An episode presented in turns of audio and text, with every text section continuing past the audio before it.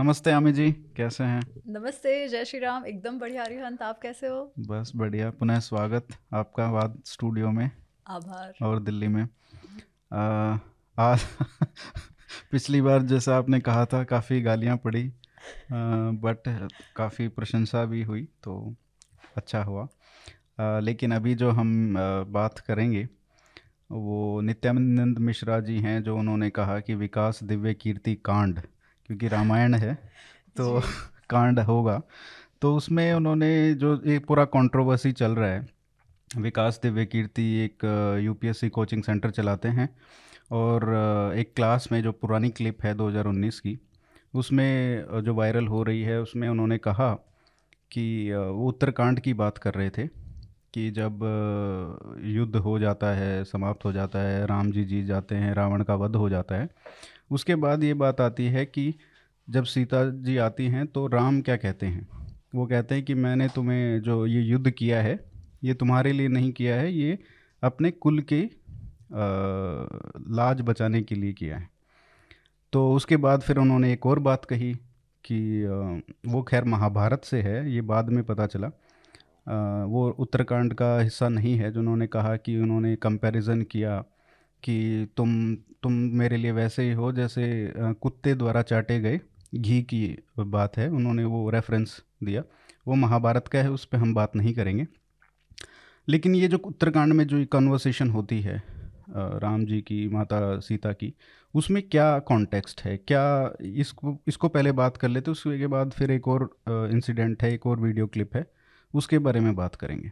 तो पहले ये जो कॉन्वर्सेशन है कि युद्ध के बाद उन्होंने क्या कहा क्या उन्होंने कहा कि तुम्हारे लिए नहीं किया है?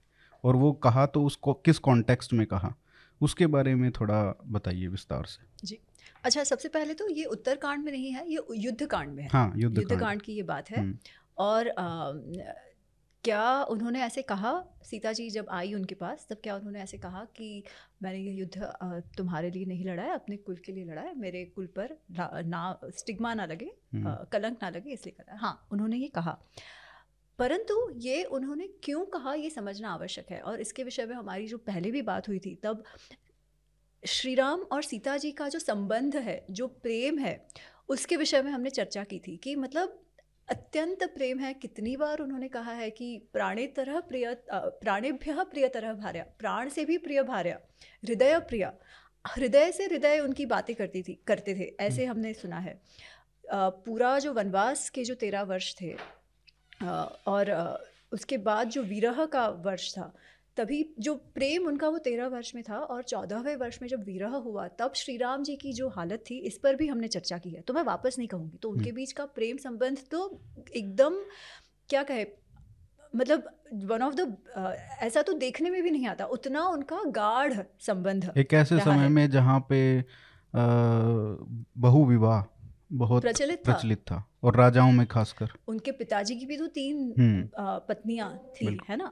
तो उस समय उन्होंने इनफैक्ट देखिए तो अंत तक वो एक पत्नी व्रता ही उनका रहा है हम्म। ना? वो चाहते तो विवाह कर सकते थे पर उन्होंने कभी नहीं किया। हम्म। तो ये भी एक इट इज़ अ टेस्टमनी वो कहते हैं ना कि कि उनका सीता जी के प्रति कितना प्रेम था।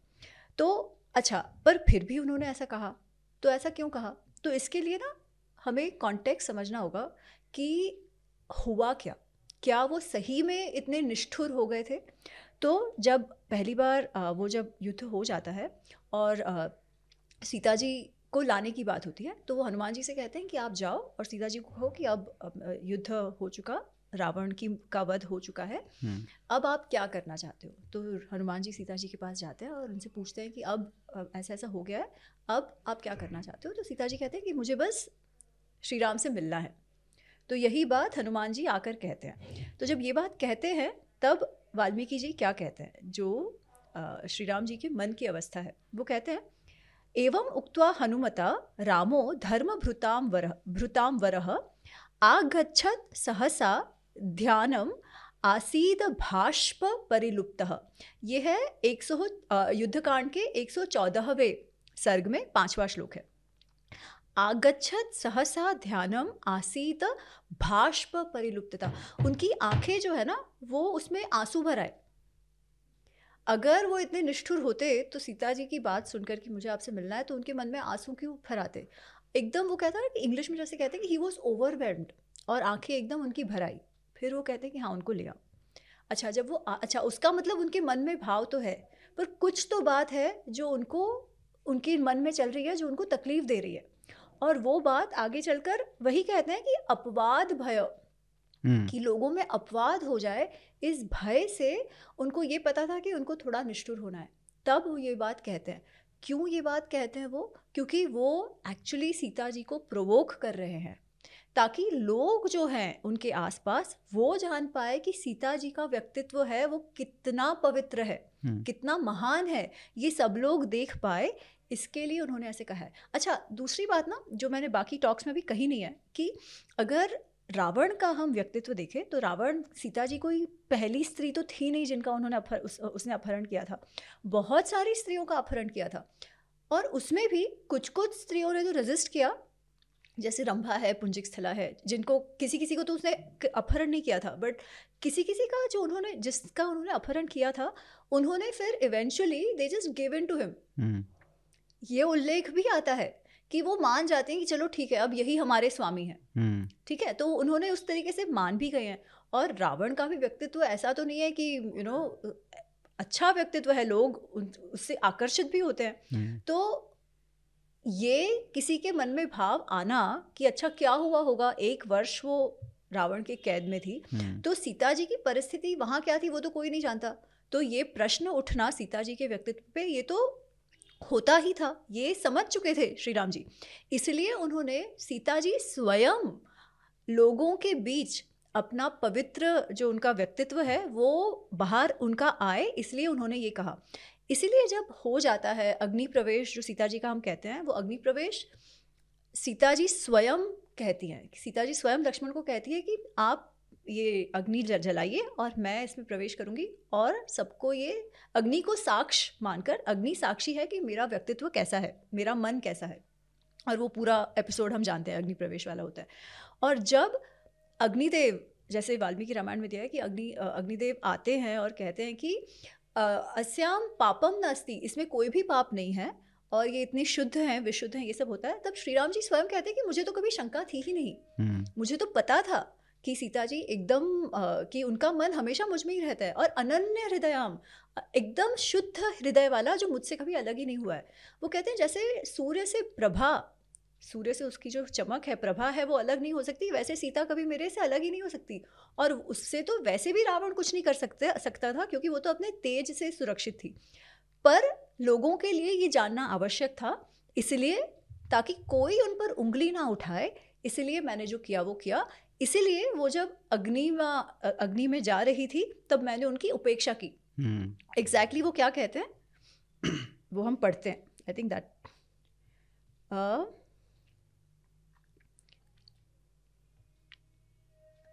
प्रत्यार्थम तो लोकानां त्रयाण त्रयाणां सत्य संश्रय उपेक्षे चापि वैदेहीं प्रविशन्ति हुताशनम। मैंने उसकी जब वो एंटर कर रही थी वो प्रवेश कर रही थी वैदेही तब मैंने उसकी उपेक्षा की क्यों? प्रत्यार्थम ताकि लोगों को एविडेंस मिल जाए। लोगों को एविडेंस मिल जाए कि सीता जी का जो व्यक्तित्व है वो एकदम पवित्र है और मेरे सिवाय उन्होंने किसी और के विषय में कभी सोचा ही नहीं है।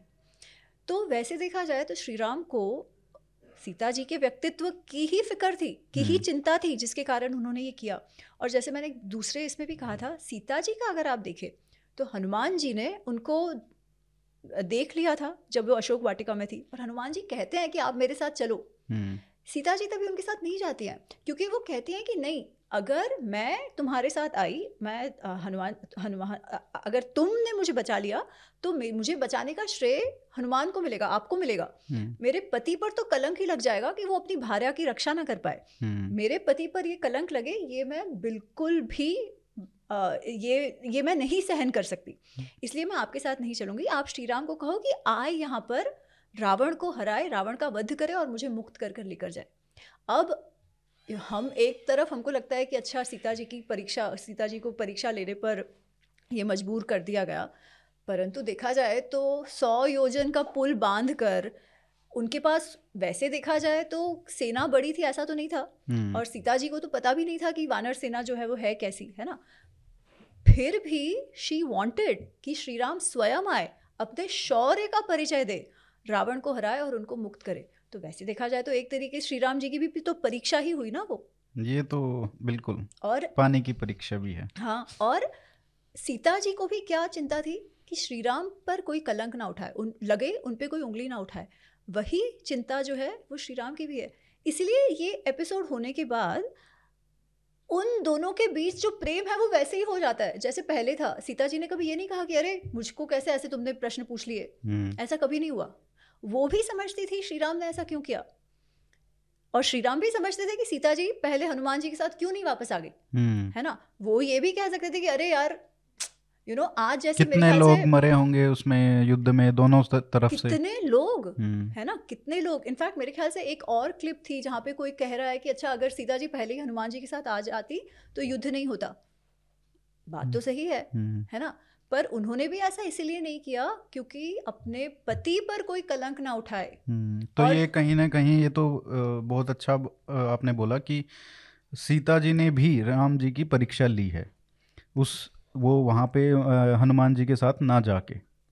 तो ये तो बहुत अच्छा है। और ऐसे नहीं क्योंकि उनको विश्वास नहीं था। हम्म। उनको तो विश्वास था जैसे श्री राम को भी विश्वास था वैसे ही हम्म। सीता जी को भी विश्वास था। पर लोग कोई उंगली ना उठाए।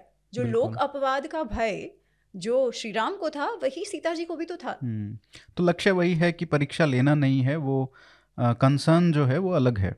और ये एक एक एक बात दिखाता है कि जब हम ये बोलते हैं और जब ये वीडियोस वायरल होती हैं क्लिप्स वायरल होती हैं तो उसमें ये बोला जाता है कि आप छोटा सा क्लिप काट के आप तीन घंटे में से 45 सेकंड का क्लिप काट के आप वायरल करते हैं जो कॉन्टेक्स्ट सेटिंग नहीं करते हैं। तो एक तरीके से वही हो रहा है यहाँ पे भी कि आप एक अ, उसको वर्स को लेके आप उसको दिखाते हैं कि ये बोला है। और बल्कि आप ना पिछली वाली दिखाते हैं ना आगे वाली क्या बात हो रही है वो भी नहीं दिखाते हैं। तो इस तरीके से एक दूसरा प्रसंग आता है जो उन्होंने बोला है शंभूक वध का। उन्होंने जो लल्लन टॉप का वीडियो है विकास दिव्य कीर्ति जी ने ये कहा है कि जब शंभूक का वध होता है तो वो मतलब पूरे राज्य में ये बात चल रही है कि कौन है जो यहाँ पे चीज़ें हो रही हैं जो वध लोगों मर रहे हैं तो उसका कारण क्या है? तो शायद कोई जिसको ये ये वर्शिप नहीं करना चाहिए वो सब कर रहे हैं। तो उन्होंने कहा कि कौन कर रहा है? तो राम जी जाते हैं फिर देखते हैं कि एक शंभूक है जो अ, बोला जा रहा है जो दलित वर्ड यूज़ हो रहा है पता नहीं है वो किस कौन कैसे वो हो रहा है। बट चलो दलित वर्ड का यूज़ किया है? कि वो दलित थे इसलिए फिर वो जब बोलते हैं कि मैं अ, पूजा कर यहाँ पे वो कर रहा हूँ इसलिए जब वो दलित बोलते हैं या वो अपना जो भी अ, शब्द है तो उनको उनका सर काट देते हैं। राम तो उन्होंने वो एक तरीके से किया है कि अब काट दिया तो मैं क्या करूँ? उन्होंने जब ये बोला तो उन्होंने राम जी ने काट दिया, मैं इसमें मैं क्या कर सकता हूँ? जो उनके शब्द हैं। तो ये बताइए कि शंभूक वध जो है, वो किस कॉन्टेक्स्ट में है और क्या रीज़न है? क्या उनको शूद्र होने की वजह से दलित होने की वजह से जब उन्होंने बोला कि मैं शूद्र हूँ, इसलिए काटा, सर? या फिर कोई और कारण है? सबसे पहले तो ना मैं दिव्य की दिव्यकृति जी का धन्यवाद भी कहना चाहूँगी कि ये जो जो भी कारण सर ये विषय आ रहे हैं तो इसके कारण क्योंकि ये विषय आते रहे हैं हम्म, है ना? पर इन पे चर्चा होना भी आवश्यक है। एक्चुअली ग्रंथ में क्या लिखा है ये पता होना आवश्यक है कि इस कॉन्टेक्स्ट में लिखा गया है। तो ठीक है इस पर चर्चा हो रही है। अच्छा अब शंभुक वध की जो बात है उसमें ऐसा है कि शंभुक वध उत्तरकांड में आता है। और जब जैसे हमने पहले जो हमारी रामायण वाली जो चर्चा थी जब रामायण अनरावल पर हम कर रहे थे तब हमने ये ये ये हमने डिस्कस करा था कि उत्तरकांड जो है काफ़ी काफ़ी सारे स्कॉलर्स जो हैं जो विद्वत गण हैं वो मानते हैं कि उत्तरकांड वाल्मीकि रामायण का भाग नहीं है वो हम्म। प्रक्षिप्त है बाद में लिखा गया है उसी और एक दूसरा वर्ग है स्पेशली जो ट्रेडिशनल स्कॉलर्स का वर्ग है उनका मानना है कि उत्तरकांड है। हम्म, और दोनों ही पक्षों के पास बहुत ही बहुत सारे कारण हैं जिसके कारण वो ये बात मानते हैं। तो उस चर्चा में मैं नहीं जा रही। रामायण अनरावल में मैंने शंभुक खुवत पर बात करी है एपिलॉग में करी है क्योंकि जिसको मानना है कि उत्तरकांड है वो वो पढ़ सकते हैं जिनका मानना है उत्तरकांड नहीं है वो छोड़ सकते हैं। तो उसमें उस है कि नहीं है कि चर्चा नहीं है। अब प्रश्न यह है कि क्या अगर है तो भी is it as simplistic as saying कि वो दलित अच्छा दलित शब्द का तो कहीं उपयोग ही नहीं है। हम्म, वो शूद्र है हाँ शूद्र की बात है। तो वो शूद्र थे केवल इसीलिए मार दिया गया। हम्म। क्या ये बात है? तो ये भी पूर्ण ये भी मेरे को मैं ये भी क्लैरिफाई कर दूँ शायद मेरे को भी पता नहीं कि विकास जी ने ये बोला है। शायद दलित बोला है या शूद्र बोला है। उन्होंने भी शायद शूद्र ही बोला है। हाँ। तो दलित का मुझे ये ये मैं करेक्ट कर दूँ? नहीं पर मेरे ख्याल से बहुत लोग बहुत दलित लोग समझ रहे हैं हाँ, है ना? हाँ। उन्होंने विकास सर ने नहीं भी कहा हो तो हम्म। बहुत लोग उसे दलित ही समझते हैं। हम्म, हम्म। पर दलित का तो कोई उल्लेख हमारे ग्रंथों में कहीं है ही नहीं। दलित ये तो बहुत रिसेंट वर्ड है। हाँ मेरे ख्याल से दरिद्र से जो बना है करेक्ट तो तो इसका कॉन्टेक्स्ट क्या है? ठीक है? इसमें भी ना जब हम इतिहास पढ़ते हैं जब हमारा ग्रंथ पढ़ते हैं तब एक इंसिडेंट को लेकर हमें निष्कर्ष पर पहुँच नहीं जाना चाहिए हम्म। हमें ये प्रश्न पूछने चाहिए कि अच्छा अगर हम किसी को लेबल कर रहे हैं कि ये जातिवादी है या ये स्त्री विरोधी है तो वो एक प्रसंग को लेकर नहीं कर सकते अगर घड़ी घड़ी बार बार उनके व्यवहार में वो बात आती है कि वो स्त्रियों के साथ ऐसी करते हैं तो हाँ हम कह सकते हैं कि वो स्त्री विरोधी है। हम्म। अगर बार बार शूद्रों के साथ ऐसा हुआ है तो हम कह सकते हैं कि ये जो ग्रंथ है वो शूद्र विरोधी है। अच्छा तो अब ये प्रसंग ही लेते हैं ठीक है? सबसे पहले तो ये प्रसंग क्या है? क्या वो केवल इतना कहते हैं कि मैं शूद्र हूँ इसलिए उनका वध किया जाता है? तो नहीं उसमें और दो बातें आती है। हम्म।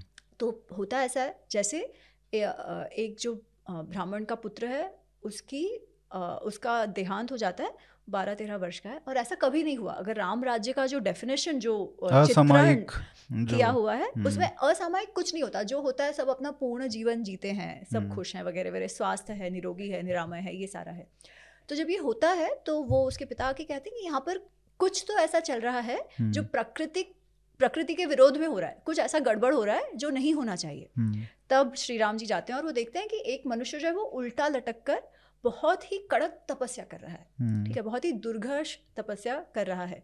तो वो उससे पूछते हैं कि आप कौन हो? आप मुझे बताओ और आप इतनी तपस्या क्यों कर रहे हो? इतनी कठिन तपस्या आप क्यों कर रहे हो? हम्म। अच्छा इसके बाद मैं पढ़ती हूँ उसमें क्या लिखा है जो दो ये है। क्योंकि ये हमारे हमें समझना बहुत ही आवश्यक है। आ, मैं गीता प्रेस से ही पढ़ रही हूँ। गीता प्रेस में जो उत्तरकांड है आ, षट सप्तितमः सर्ग। सेवेंटी सिक्स सर्ग की है ये बात है। तस्य तद्वचनं श्रुत्वा रामस्य अक्लिष्टकर्मणा अवाकशीरः तथा भूतो वाक्यम एतत् उवाच। तो ततस्तद वचनम श्रुत्वा राम जी के ये प्रश्न सुनकर, उनके जो वचन सुनकर जो अवाक शिरो जो ऊपर से नीचे लटक रहा है, नीचे सर करके, वो कहता है, शूद्र योन्याम प्रजातोस्मी तप तब उग्रम समास्थितः। देवत्वं प्रार्थये राम स शरीरो महायशः।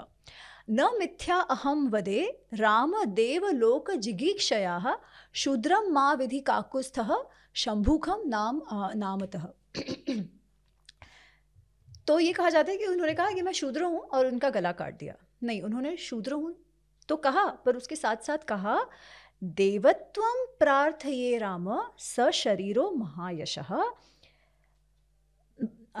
न मिथ्या अहम वदे राम देवलोक जिगीशया।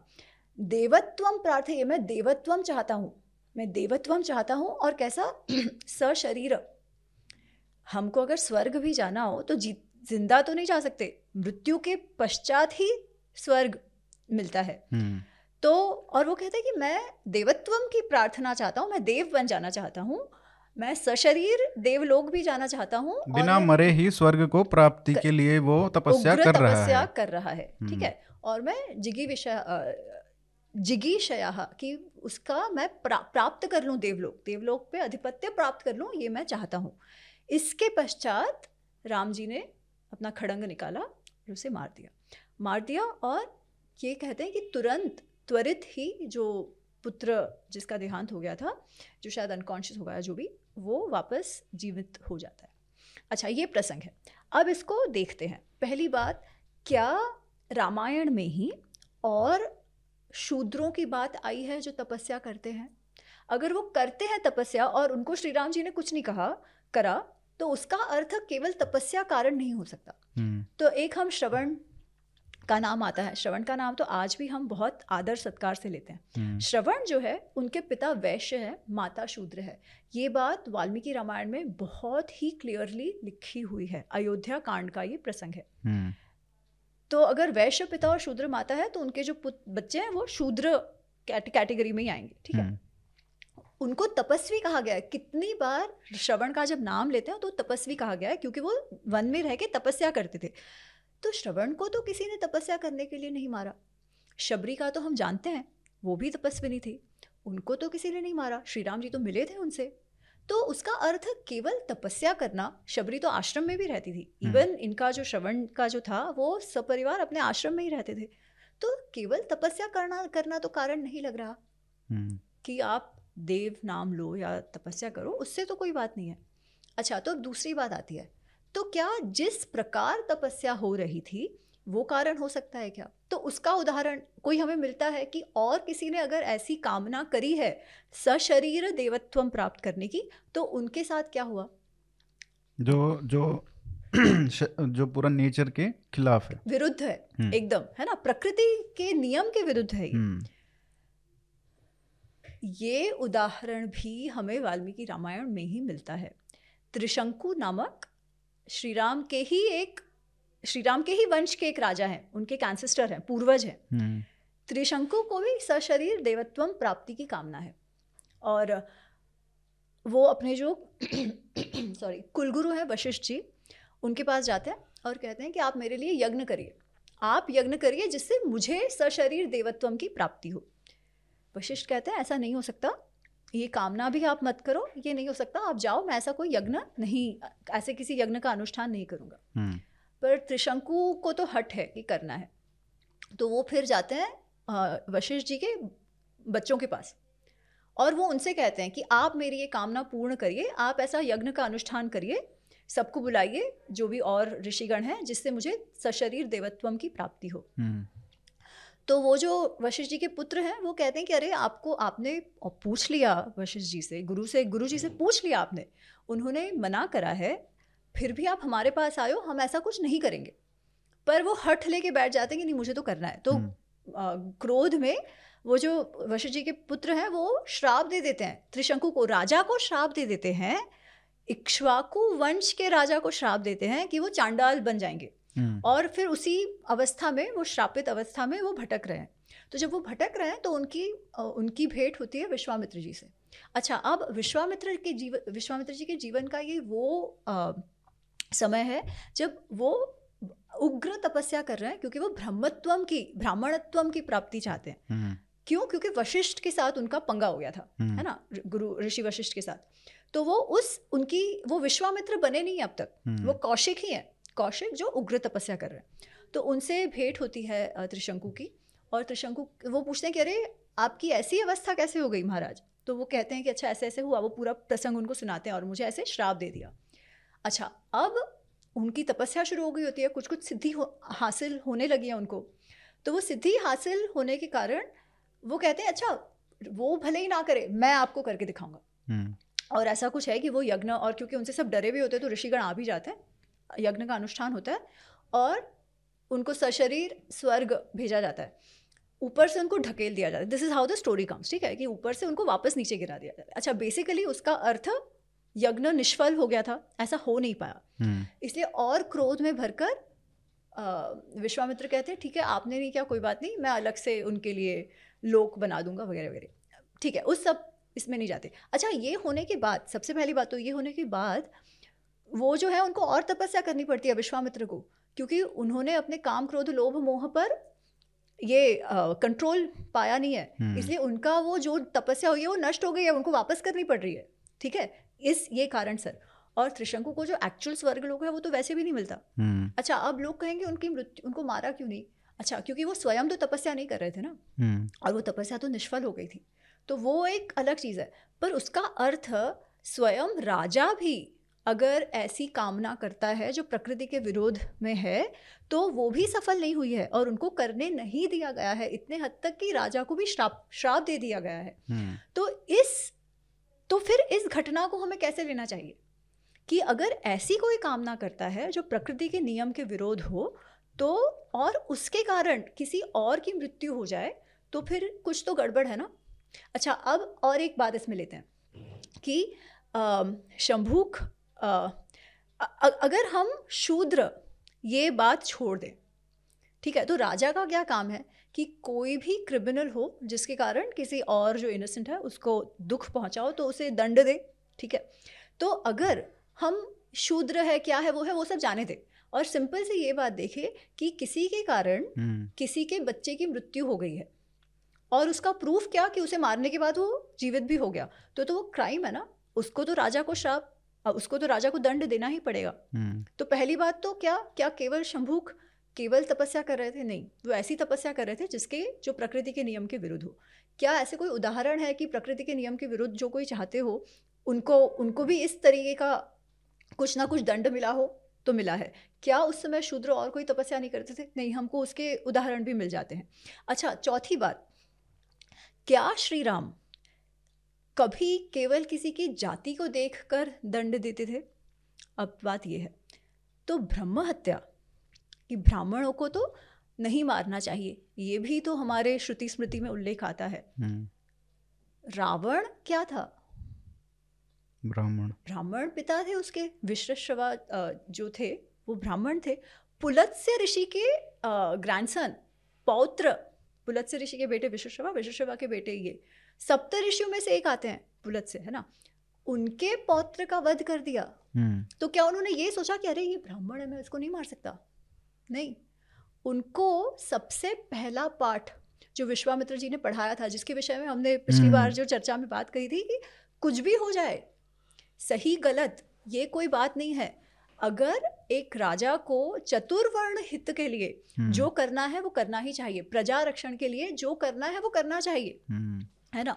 तो ये यही बात है। खैर, ये आश्चर्य वाली बात नहीं है। एक ऐसे समय में जहाँ पे हम जीवित हैं, जहाँ पे हम रह रहे हैं, इस समाज में जहाँ पे ये देख के पूरा डिस्कशन डिबेट या वो इशू उठता है कास्ट विक्टिम की कास्ट देख के या परपट्रेटर की कास्ट देख के कि किसको दबाना है, किस स्टोरी को उठाना है, वो तो वही हो रहा है। तो हम, हमको कोई आश्चर्य नहीं होना चाहिए कि इस इस संदर्भ में ये सब बातें हो रही हैं कि उन्होंने तो ऐसे ही किया होगा क्योंकि हम ऐसे कर रहे हैं तो वो उन्होंने उन्होंने भी ऐसे ही किया होगा।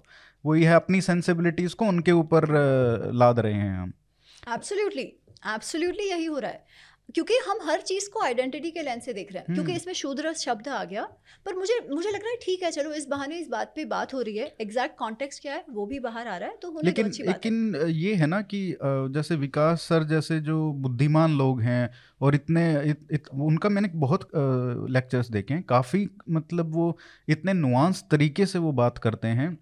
और ऐसे मतलब कभी भी वो ऐसे कमेंट्स नहीं मारते हैं इस तरीके से।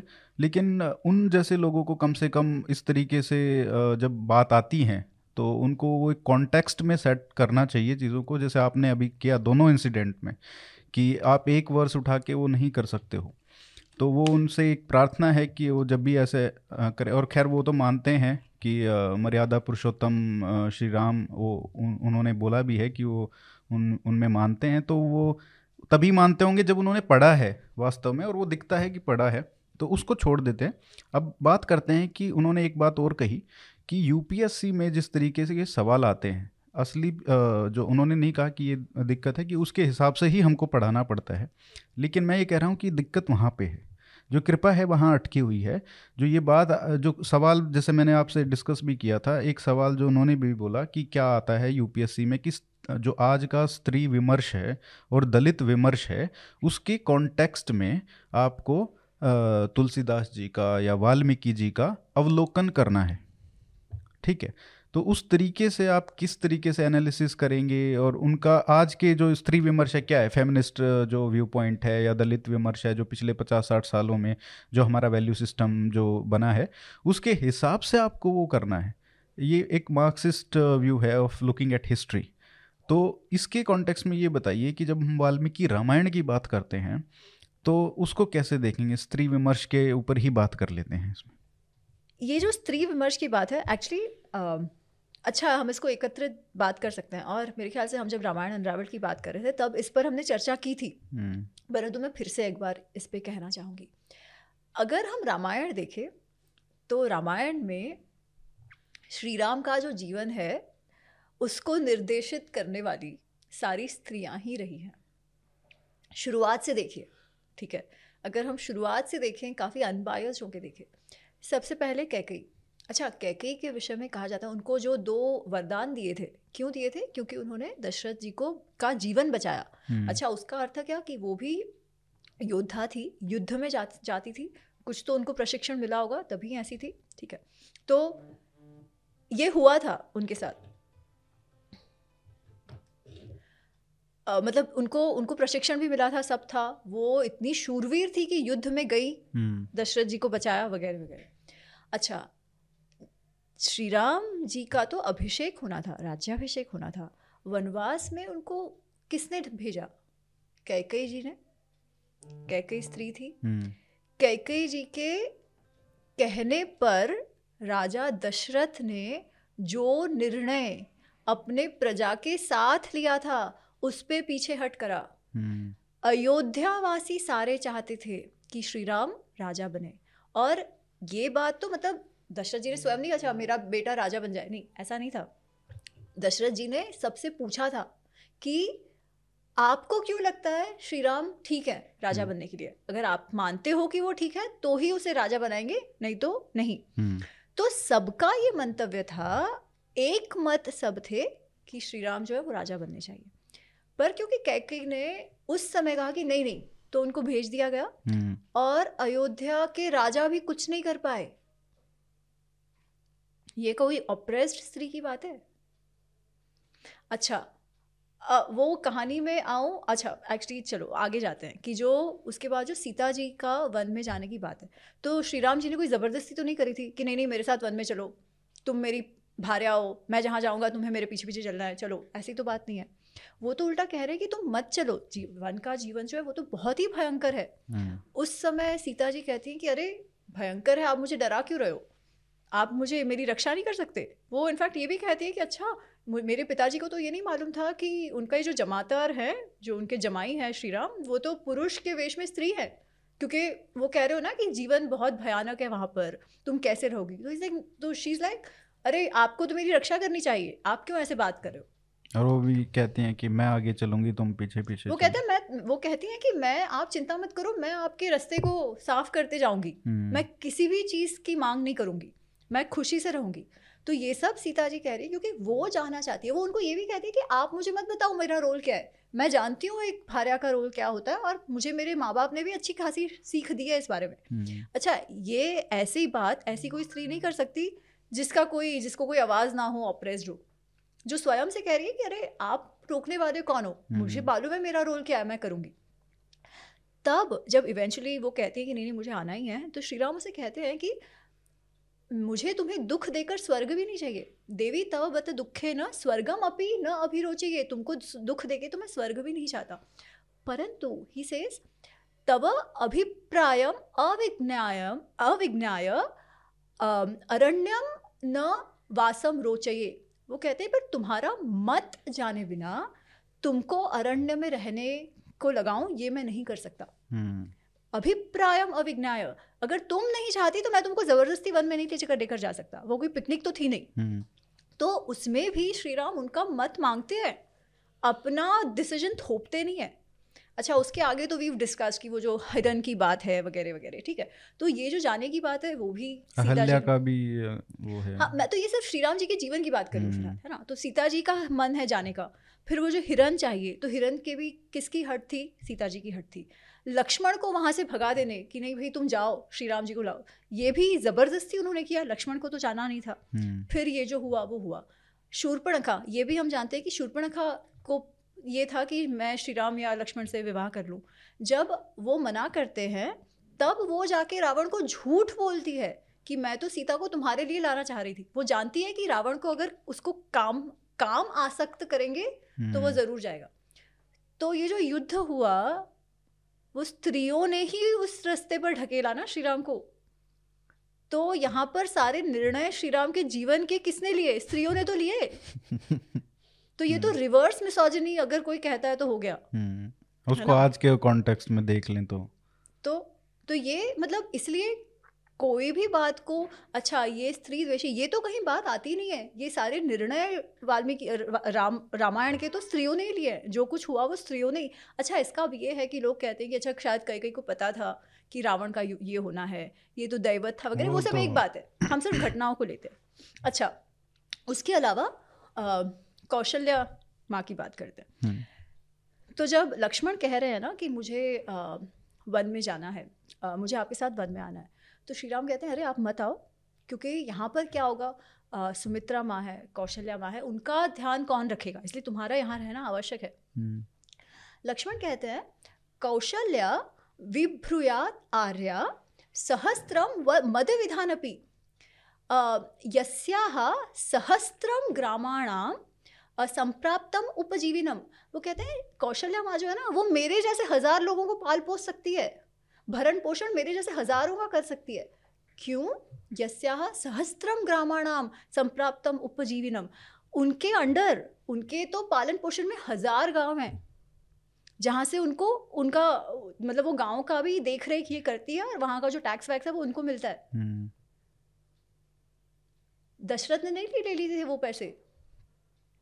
कौशल्या माँ के अंडर थे। तो लक्ष्मण कहते हैं उनकी तो आपको चिंता करने की आवश्यक नहीं है मेरे जैसे हज़ारों को वो पाल सकती है सुमित्रा माँ का भी वो ध्यान रख सकती है उनकी तो चिंता करने जैसा है ही नहीं। और राम कहते हैं हाँ बात ठीक है। मतलब लिटरली ये नहीं कहते वो कहते हैं हाँ ठीक है। वो जानते हैं ना हम्म। कि इतना है। ये अलग चीज़ है कि कैकई जी और कौशल्या माँ का क्या डायनामिक्स था वो सब अलग चीज़ है हम्म। ठीक है? परंतु क्या वो इंडिपेंडेंट है फाइनेंशियली हाँ। As a rani she is financially independent तो ये भी उनकी बात है अहल्या की बात तो हमने पिछली बार कही थी कि हम्म। मतलब जो टिपिकल नारेशन है कि उनको फंसाया गया और फंसाने के बाद केवल उनको पनिश किया गया और उसके बाद उनको पत्थर बना दिया गया और श्री राम जी ने उनको पाँव लगाया ये तो बात थी ही नहीं हम जानते हैं कि तो बात है ही नहीं अरे उनको फंसाने की भी तो बात नहीं है हम्म। उन्होंने स्वयं अपने मन से अपने होशो हवास में कंसेंट दिया था हम्म।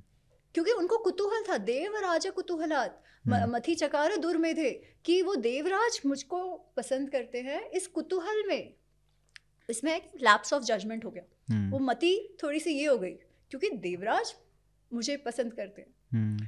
तो उन्होंने अपने होशो हवास में कंसेंट दिया है और जब पनिशमेंट भी दोनों को मिला है दंड भी इंद्र को भी नपुसंग होने का मिला है और इनको गौतम कहते हैं कि नहीं तुम पश्चाताप करो उसके बाद मैं आऊँगा तो जो वो पत्थर की तो बात ही नहीं है वो आश्रम में रहकर तपस्या करें ताकि जो काम क्रोध लोभ मोह है उस पर वो कंट्रोल पा सके और जब उन्होंने ये पाया तब जब पहली बार जब श्री राम और लक्ष्मण को लेके विश्वामित्र जा रहे हैं और विश्वा श्री राम पूछते हैं कि ये किसका आश्रम है हम्म। तो विश्वामित्र कहते हैं जो मैंने अपने पिछली बार भी कहा था कि यहाँ पे तपस्विनी एक रहती है एक देव रूपिणी तपस्विनी यहाँ पर रहती है आओ और उनके पैर छुओ। पादव जग्रहतव ऐसा है कि वो दोनों राम लक्ष्मण ने उनके पैर छुए। उन्होंने अहल्या के पैर छुए क्योंकि वो देव रूपिणी तपस्विनी थी। हम्म। ऐसा उनका जो व्यक्तित्व है उसके बारे में बताया गया। तो जब स्त्री विमर्श की बात आती है तब इस विमर्श को आने की आवश्यकता है। हम्म। जो गड़बड़ है वो प्रश्न में नहीं है हाँ। गड़बड़ है जो एक्सपेक्टेड उत्तर है हम्म, वही मैं कह रहा हूँ है कि जो चेक करने वाले हैं वो इस अगर ये उत्तर आप लिखेंगे तो आपको ज़ीरो नंबर मिलेंगे हाँ। क्योंकि एक है ना कि वो विक्टिम ही होना चाहिए स्त्री है तो विक्टिम ही होना चाहिए हम्म। ये जो एक बात हो गई है हम्म। अच्छा इसमें स्त्री विमर्श जो बात किया ये रामायण की है महाभारत की थोड़ी बात कर लेते हैं क्योंकि अभी तो रोज ऐसे ही बातें हो रही हैं तो क्या पता। महाभारत पे भी अब प्रश्न आ जाए यूपीएससी में तो उसका उत्तर बताइए अच्छा सा एक्चुअली महाभारत में भी ऐसा है और जो हम्म। महाभारत अनरावल की हमारी बात हुई थी जब तब तब शायद ये हुआ था बट पुस्तक में भी महाभारत अनरावल में मैंने सभी स्त्री कैरेक्टर्स पर व्यक्तित्व पर लिखा है बिकॉज़ हम्म। ये जानना आवश्यक है टिपिकली जब महाभारत की भी बात होती है तो वो वस्त्रहरण का एपिसोड लेते हैं और उसको एक्स्ट्रापोलेट करके बोल देते हैं स्त्री द्वेषी समाज छोटे छोटे इंसिडेंट्स लेते हैं बड़े छोड़ दो छोटे छोटे हम्म। गांधारी का जब उल्लेख आया है आदि पर्व में तो उसमें ऐसा है दुर्जन दुर्योधन से जननी अर्थशास्त्र विशारद विशारद दौ ड्यूअल टेंस है। दौ क्यों? क्योंकि उसके पहले की लाइन में शकुनी की बात आई है। तो वो कह रहे हैं शकुनी और गांधारी दोनों ही अर्थशास्त्र में विशारद है। अर्थशास्त्र मतलब not just economics it is basically politics administration अच्छा वो विशारद कैसे हो सकते हैं? उनको पढ़ाया गया तभी तो ना। जनरली हमको क्या कहा जाता है कि हमारे समाज में स्त्रियों को तो पढ़ाया ही नहीं जाता था कुछ हम्म। कराया नहीं जाता था। है ना? तो ये कैसे हुआ? सिर्फ़ घर काम करते थे ये हमको लगता है। हम्म। तो अर्थशास्त्र विशारद कैसे हो सकती है? छोटी छोटी बातें छोटी छोटी बातें इससे हमें पता चलता है कि कैसा रहा होगा। अच्छा उसके बाद जो सत्यवती की कहानी आती है उसमें सत्यवान सत्यवती की कहानी महाभारत में आती है। हम्म। सत्यवती को कहा कहते हैं उनके पिता कि तुम जाके अपने पति ढूंढो है ना? और वो स्वयं जाके सत्यवान को पसंद करती हैं। अच्छा हमारे में स्वयंवर की बात तो वैसे ही है कि स्वयं स्त्री चुने उनका पति। ये एम्पावरमेंट नहीं है तो क्या है? सबसे बड़ी बात तो ये है ना आपके जीवन का जो सबसे बड़ा निर्णय है वो आप स्वयं लो। हम्म। तो ये बात तो है तो उसी इसमें सत्यवती भी स्वयं ढूंढती है। और उसके बाद यमराज के साथ वो एक विद्वान की तरह संवाद करती है। हम्म। ये कैसे हो सकता है अगर उनको शास्त्र की पढ़ाई ना कराई गई हो? बिल्कुल। तो वो भी है।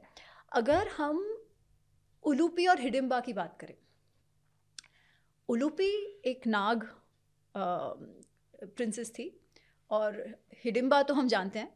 तो उलूपी जब युधिष्ठ अर्जुन को देखती हैं अच्छा कब देखती है वो? जब बारह वर्ष के वनवास पर अर्जुन निकल गए। क्यों निकल गए? क्योंकि युधिष्ठिर और द्रौपदी बैठे होते हैं, तब वो उनके कक्ष में प्रवेश करते हैं। इंद्रप्रस्थ की बात है ये। हम्म। और उनके बीच ये बात इनके उनके बीच एक पैक्ट है कि जो भी इस तरीके से दूसरे भाई के साथ जब द्रौपदी हो तब अंदर नहीं जाएँगे। जाएँगे तो स्वयं वनवास में चले जाएँगे। तो युधिष्ठिर तो उनको कहते हैं मत जाओ बट खैर फिर भी जाते हैं। और वो सबसे पहला पड़ाव उनका हरिद्वार में। तो हरिद्वार में वो गंगा जी में डुबकी लगाते हैं। उलूपी उनको देखती है और एकदम ही पसंद कर लेती है। वो कहता है ना कि love at first sight so she desires him ऐसे है वो कि हम्म। एकदम काम आ, काम में आ जाती हैं वो। और हम्म। वो कहती हैं अर्जुन से कि आ, मैं आपकी कामना करती हूँ आप मुझे संतुष्ट करिए। अच्छा अब अर्जुन कहते हैं मैं तो वनवास पर हूँ तो टिपिकली मुझे ब्रह्मचर्य का पालन करना है। आ, तो लुपी उनसे कहती है कि ब्रह्मचर्य जो है वो तो आपका द्रौपदी के कॉन्टेक्स्ट में है। मेरे कॉन्टेक्स्ट में नहीं किसी और स्त्री के कॉन्टेक्स्ट में नहीं द्रौपदी के कॉन्टेक्स्ट में है। और सपोज़ आपको पाप भी लगता है। वो भी जो भी ब्रह्मचर्य का भंग करने का अगर पाप भी लगता है तो एक स्त्री को संतुष्ट करने का पुण्य भी आपको मिलेगा। हम्म। ये स्वयं एक स्त्री एक्सप्रेस करती है। और फिर वी नो कि उनका उन्होंने साथ में वो रहे और इरावान नामक उनका पुत्र हुआ।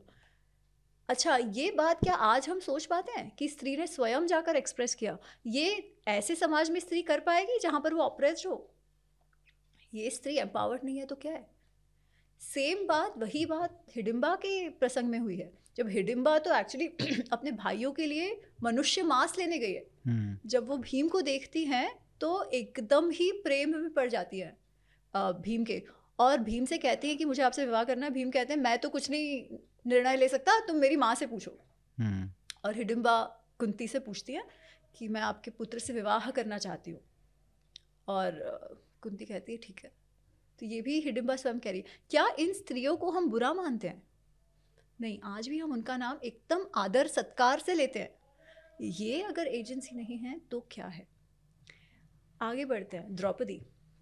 द्रौपदी का जो द्रौपदी का और युधिष्ठिर का जो संवाद होता है वन में, वनवास के टाइम पे उनके, वो वो इतना गहन और इतने सुंदर वो संवाद है कि पढ़ने जैसे हैं। गीता में जैसे श्री कृष्णा अर्जुन को कर्मयोग का पाठ पढ़ाते हैं वही बातें वही बातें द्रौपदी इनसे करती हैं द्रौपदी युधिष्ठिर से कहती है। और वो ये कहते हैं कि कर्तव्य वेतक कर्म जो आपको करना है वो तो आपको करना ही है। हम्म। पर ये भी मैं जानती हूँ कि जो जो उसका फल होता है जो सिद्धि होती है वो केवल पुरुषार्थ पर नहीं डिपेंड करती। वो और भी चीज़ों पर करती है वो दैवत पर भी करती है। फिर भी मनुष्य को कर्म तो करते ही रहना चाहिए। ये पूरा कर्मयोग पे संवाद है युधिष्ठिर द्रौपदी का युधिष्ठिर के साथ। जब द्रौपदी ही उनको कर्म का पाठ पढ़ा रही है हम्म। उन वो उनको ये भी बता रही है कि एक क्षत्रिय राजा के लिए कब गुस्सा कब क्रोध दिखाना चाहिए कब दंड दिखाना चाहिए देना चाहिए और कब दंड नहीं देना चाहिए। साथ साथ वो एग्जाम्पल्स भी कोट कर रही है वो प्रहलाद के वगैरह वगैरह। अब ये स्त्री तभी कर पाएगी ना जब उसने भी शास्त्र का अध्ययन किया हो। तो ये कोई डिसएम्पावर्ड या यू you नो know, जिसको कुछ कहा नहीं जिसको हमेशा जिसकी अवहेलना हुई ऐसी स्त्री तो कर नहीं सकती। hmm. अच्छा एक मेरे ख्याल से इस पर हमने चर्चा की थी पिछले इसमें। मैं जस्ट थोड़ा सा कह देती हूँ एक द्रौपदी सत्यभामा संवाद आता है।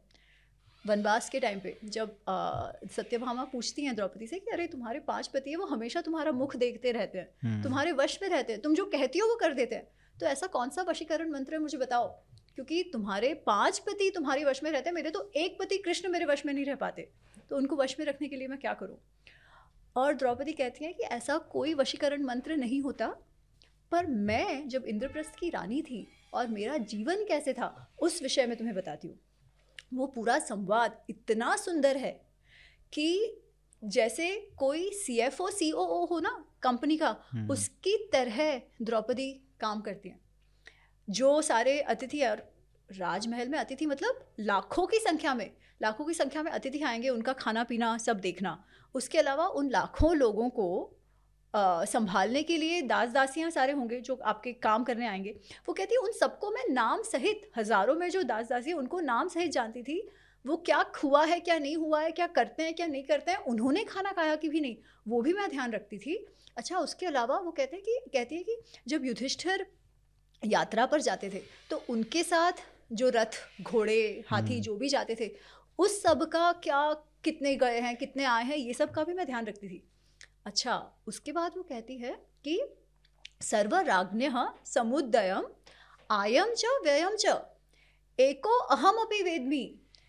पूरे राज्य में का जो कोष, पूरे राज्य का जो ट्रेजरी है, जो वेल्थ है, आय और व्यय कितना इनकम है, कितना एक्सपेंडिचर है? मैं केवल मैं मैं अकेली ही एको अहम अभी मैं अकेली ही जानती थी कितना आया है कितना गया है हम्म। फिर वो आगे कहते कि इन, इनका जो हमारा कोष था इंद्रप्रस्थ का वो तो वरुण देव जैसे था कि वरुण देव की समुद्र में जितने रत्न होते हैं कभी खत्म नहीं होते वैसा वो भी वो कहती है एको अहम अभी वेशमी वे, वेदमी कोश वही कि ये जो पूरा कोष जो इंद्रप्रस्थ का था ऐसा उसकी पूरी ट्रांसपेरेंसी भी केवल मुझे ही थी किसी हम्म। भाई को भी नहीं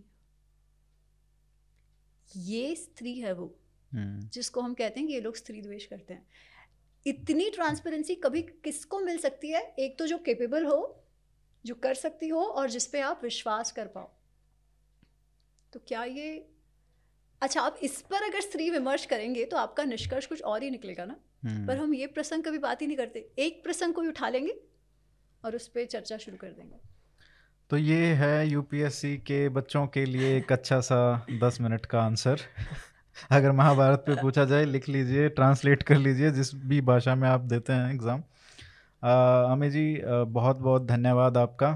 आप आए मिले हमसे और इस बात पे चर्चा की जो पूरे लाखों लोग जो इस पे बात कर रहे हैं आज उस पर बहुत क्लैरिफिकेशन अब हो गया है। आ, मतलब टॉपिक से आगे बढ़ के हो गया है अब तो इसके कॉन्टेक्स्ट पीछे का आगे का किस कॉन्टेक्स्ट में बोला दोनों इंसिडेंट और उसके बाद जो स्त्री विमर्श का है दलित विमर्श पे फिर कभी देख लेंगे। आ, आपको जाना भी है। तो बहुत बहुत धन्यवाद। थैंक यू सो मच और आप ऐसे ही आते रहिए। हमारा ज्ञान वर्धन करते रहिए। धन्यवाद। बहुत बहुत आभार Arihant. Always happy to come आप बुलाइए बस आप आते रहिए दिल्ली। Okay thank you